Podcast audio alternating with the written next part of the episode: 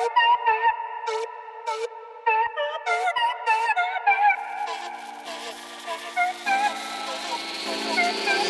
y'all, this is May, and I want to welcome you to Crimes of a Decade, a Texas true crime podcast. For season two, I will be discussing murders from the year 1970 through 1979. Today's story is of a female murderer from 1970. So grab you some Whataburger and open that Dr. Pepper. Let's go back in time to the year 1970. In 1970, the average cost for a house was $23,450, with the average income being $9,400. That same year, the phrase, Houston, we've had a problem, started when Apollo 13 spacecraft attempted to land on the moon, but had an unforeseen complication when one of the oxygen tanks exploded. The crew instead looped around the moon and was able to return safely to Earth. Another thing that happened in 1970 was a woman with a pan of hot grease and anger toward her husband. Please join me in walking down Erie Lane.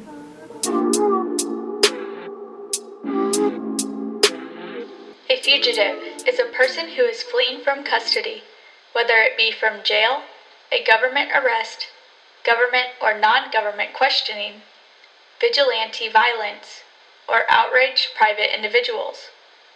A fugitive from justice, also known as a wanted person, can be a person who is either convicted or accused of a crime and hiding from law enforcement in the state or taking refuge in a different country in order to avoid arrest.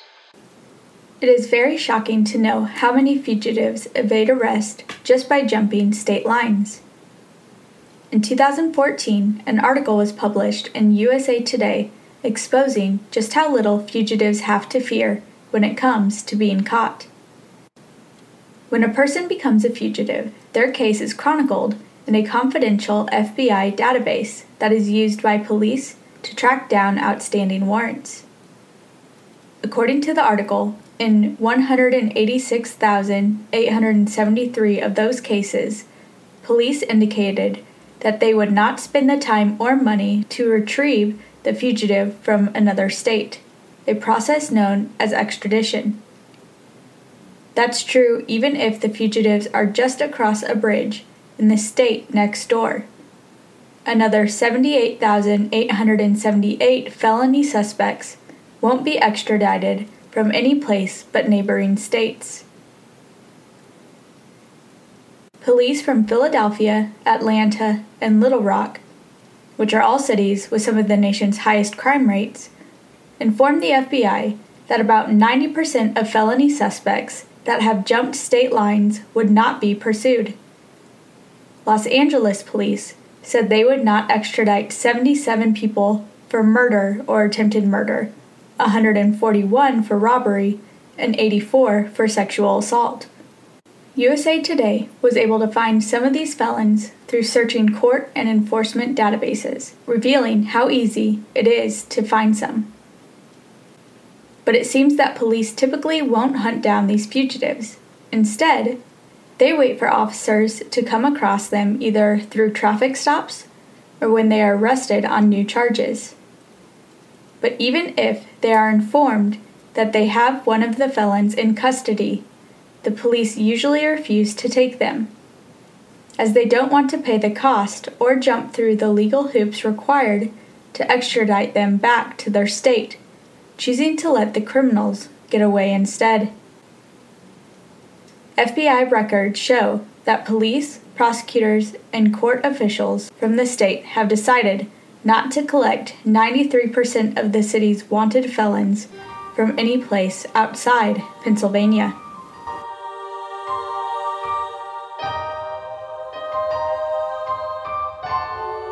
From the USA Today investigation, they uncovered every time police officers stop a person on the highway or book him into a jail, they check his name against the FBI's vast fugitive tracking database, known as the National Crime Information Center.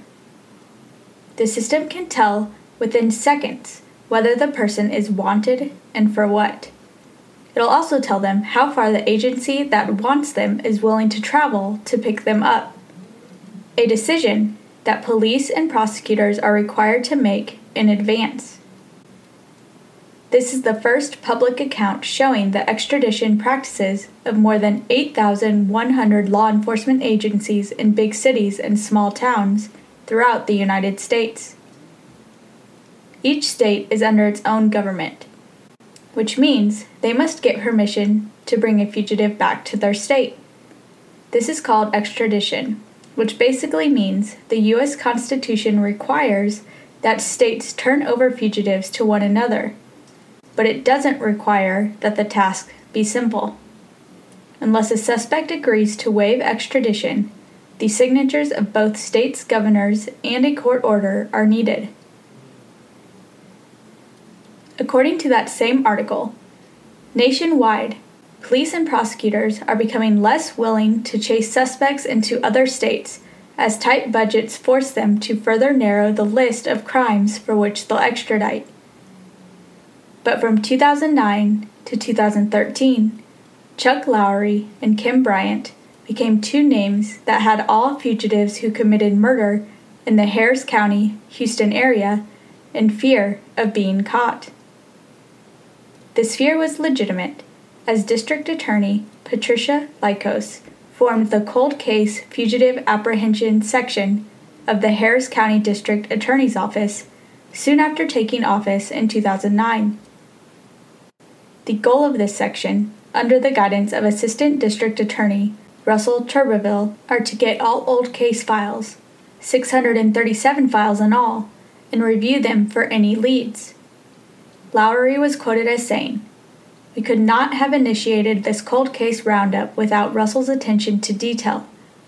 He vetted all the original cases and set up the system to allow us to move forward. Further explaining, I investigate the trail, and Kim gets them back to Harris County. We work side by side. They had some great success during the course of this fugitives cold case unit, whose goal was to help law enforcement through support and information to capture criminals who have been able to avoid justice. They had cases dating back to the 1970s, and it was a tedious job, utilizing paper trails and computer databases. Looking through these cases, it seemed in some the trail did indeed go cold, but in others, there was really no investigation. The Texas District and County Attorneys Association explained in an article on this team that they speculate that case files can become cold cases for a variety of reasons. All potential leads ran into dead ends. Previous investigators were simply too busy for the immense caseload and had to prioritize which cases to pursue, and some may have been more suitable pocket warrant cases that just got caught up in the system.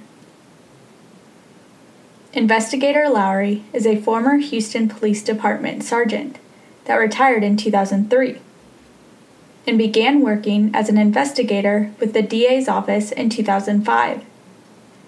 Then he was picked up to be an investigator to search for fugitives. Looking through a case file for Lowry meant searching public and law enforcement databases for leads and to make sure and enter in any aliases and identifiers to those databases. He further explains if you don't have the right name, the right identifiers, makes it nearly impossible for law enforcement to find suspects. Many times, the original people interviewed in the case don't give correct information. They give incomplete names or incorrect names, as they provide only a rough description. I look for the moment when a piece of information in a file or database jumps out at me. A matching set of prints or a photo, for instance. Even if I can't catch them this time, I update their information in the databases to increase the chances someone outside Harris County will be able to use it. One of the cases, which also happened to be the oldest of the 637 unsolved murder cases, was a woman named Mary Ann Rivera. whom had been on the run for 40 years for the murder of her husband. This is a small business plug. Please support small businesses. I would like to introduce you to an amazing online clothing store, The Well Clothing Boutique. Shop at thewellclothing.com for effortless and on trend pieces to add to your closet. Plus, there's always free shipping. They carry sizes from small to 2XL, and you can also find your favorite piece of jewelry at The Well to jazz up your outfit. Check out their Instagram at The Well Clothing.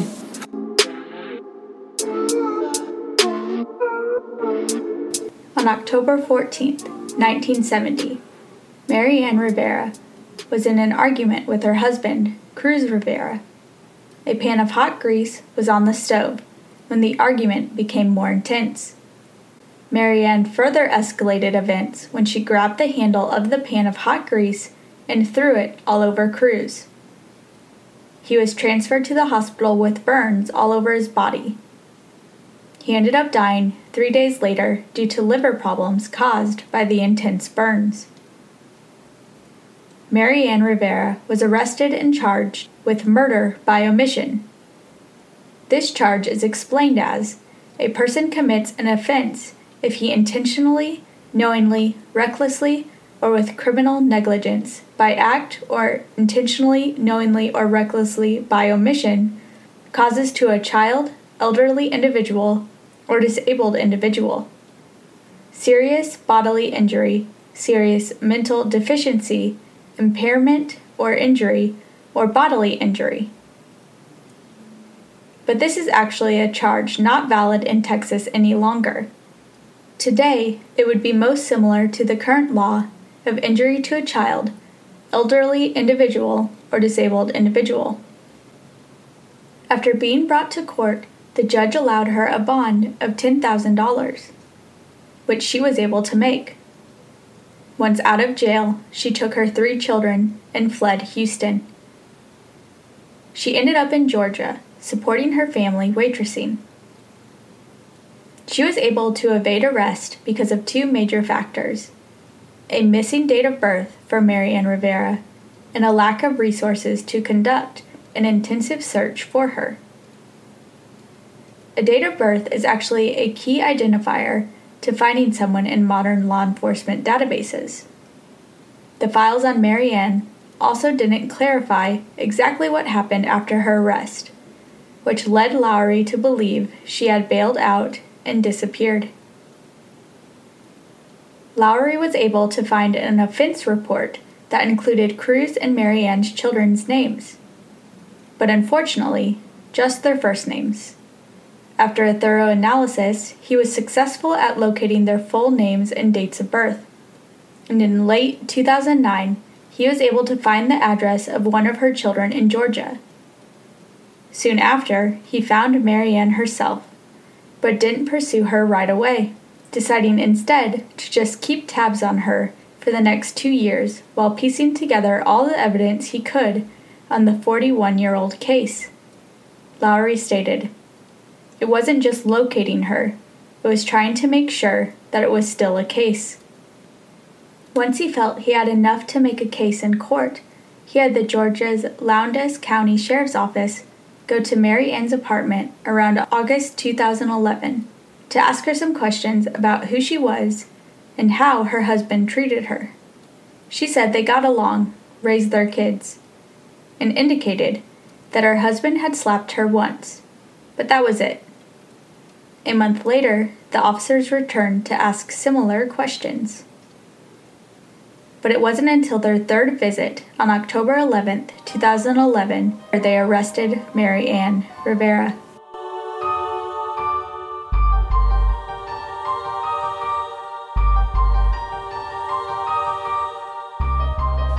Lorraine Robertson, who had known Mary Ann for the past 25 years, said she knew nothing about her friend's past until the cops started coming around to question her.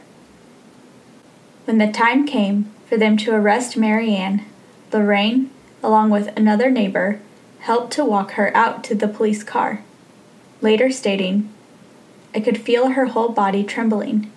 We put her in the car. She cried. We all cried with her.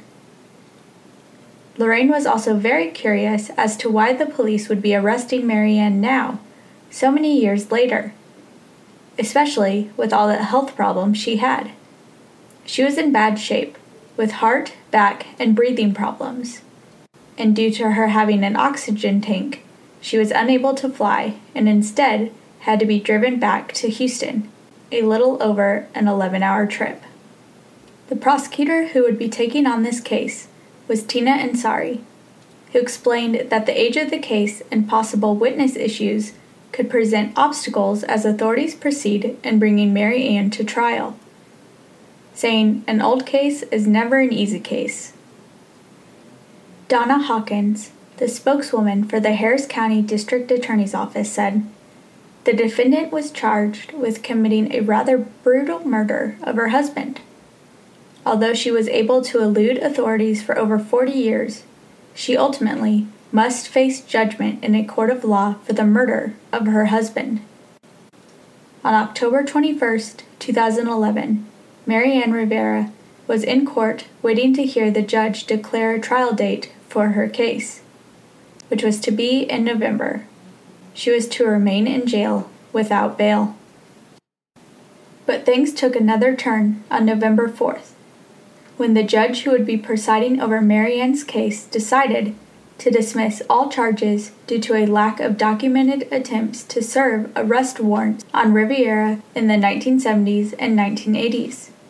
The Public Defender's Office had also filed a motion to dismiss the charge under the constitutional right to a speedy trial, which holds that the state must show diligence in pursuing a case against a person who has been indicted.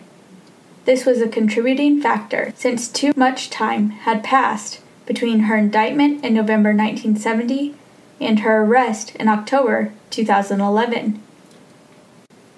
Lowry said he doesn't like the court's ruling, but he understands it. A sense of justice was had today, he said. We put her before a court. She answered for her crimes. It did not say a crime did not occur or she did not commit it, but it just said that there were some due diligence issues, and that case was unique in and of itself. Continuing, he stated, the outcome of this case won't deter him from returning other fugitives to face justice in Harris County, no matter how much time has passed. Sadly, from my research, it looks like the cold case fugitive apprehension section of the Harris County District Attorney's Office disbanded between 2012 and 2013 after Patricia Lykos failed to be voted in for a second term. And a grand jury who spent six months looking into evidence collected by the Houston Police Department's troubled breath alcohol testing vehicles wrote an open letter that accused the district attorney's office was investigating them. This letter prompted the Texas Rangers to request a special prosecutor to look into these allegations. Patricia Lykos did admit that she asked for a cursory internet search, but not an investigation, as it is illegal to use confidential law enforcement databases for unauthorized investigations. But the grand jury for this case eventually decided not to indict her on these allegations.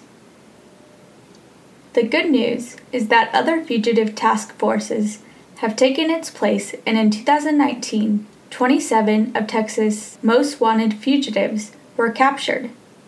And of those 27, 10 fugitives were located outside Texas and extradited.